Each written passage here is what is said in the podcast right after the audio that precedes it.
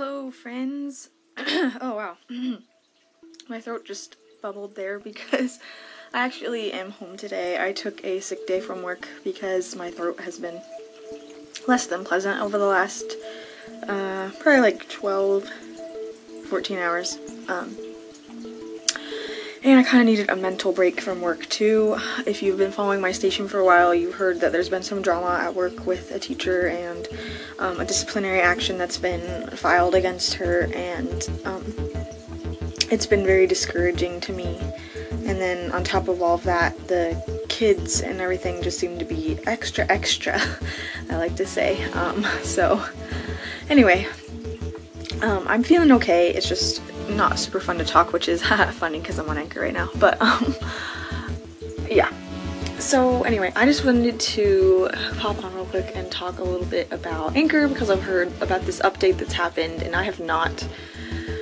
I've not done the update because I've heard a lot of negative things, and I've been sent pictures, and it just looks like it is not very user friendly, if you will. Now, I mean, I really liked the dial, the wheel, if as some people call it, of how to find the stations that you're listening to. Um, and that seems to be gone. And also, I posted a song a couple days ago, and it only got like 10 listens. And I was kind of surprised because usually when I post like small covers or whatever, they get a little bit more than 10. I don't know. So I was wondering if that had to do with the update or not. Let me know if you're experiencing some of the same things where like people are not listening anymore because of the new Anchor update. Also, I think some of the people that I listen to stations are disappearing off of my dial before I've listened to them, so I've been confused by that as well.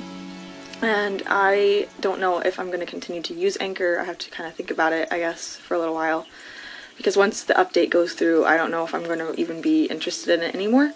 So, um, if you would like to, you can call in and let me know what your thoughts are on this whole new Anchor setup vibe thing and if you are going to continue to use Anchor or if you are like over it because it's just now going to be another podcasting app. Which I did just sign up for the podcast, which I've never done before. It always like prompts you to sign up for the podcast, and I don't usually do it. But I thought, eh, well, I'll try it and see what happens. And now I'm kind of regretting it already, so I don't know. I'm not sure why I did that.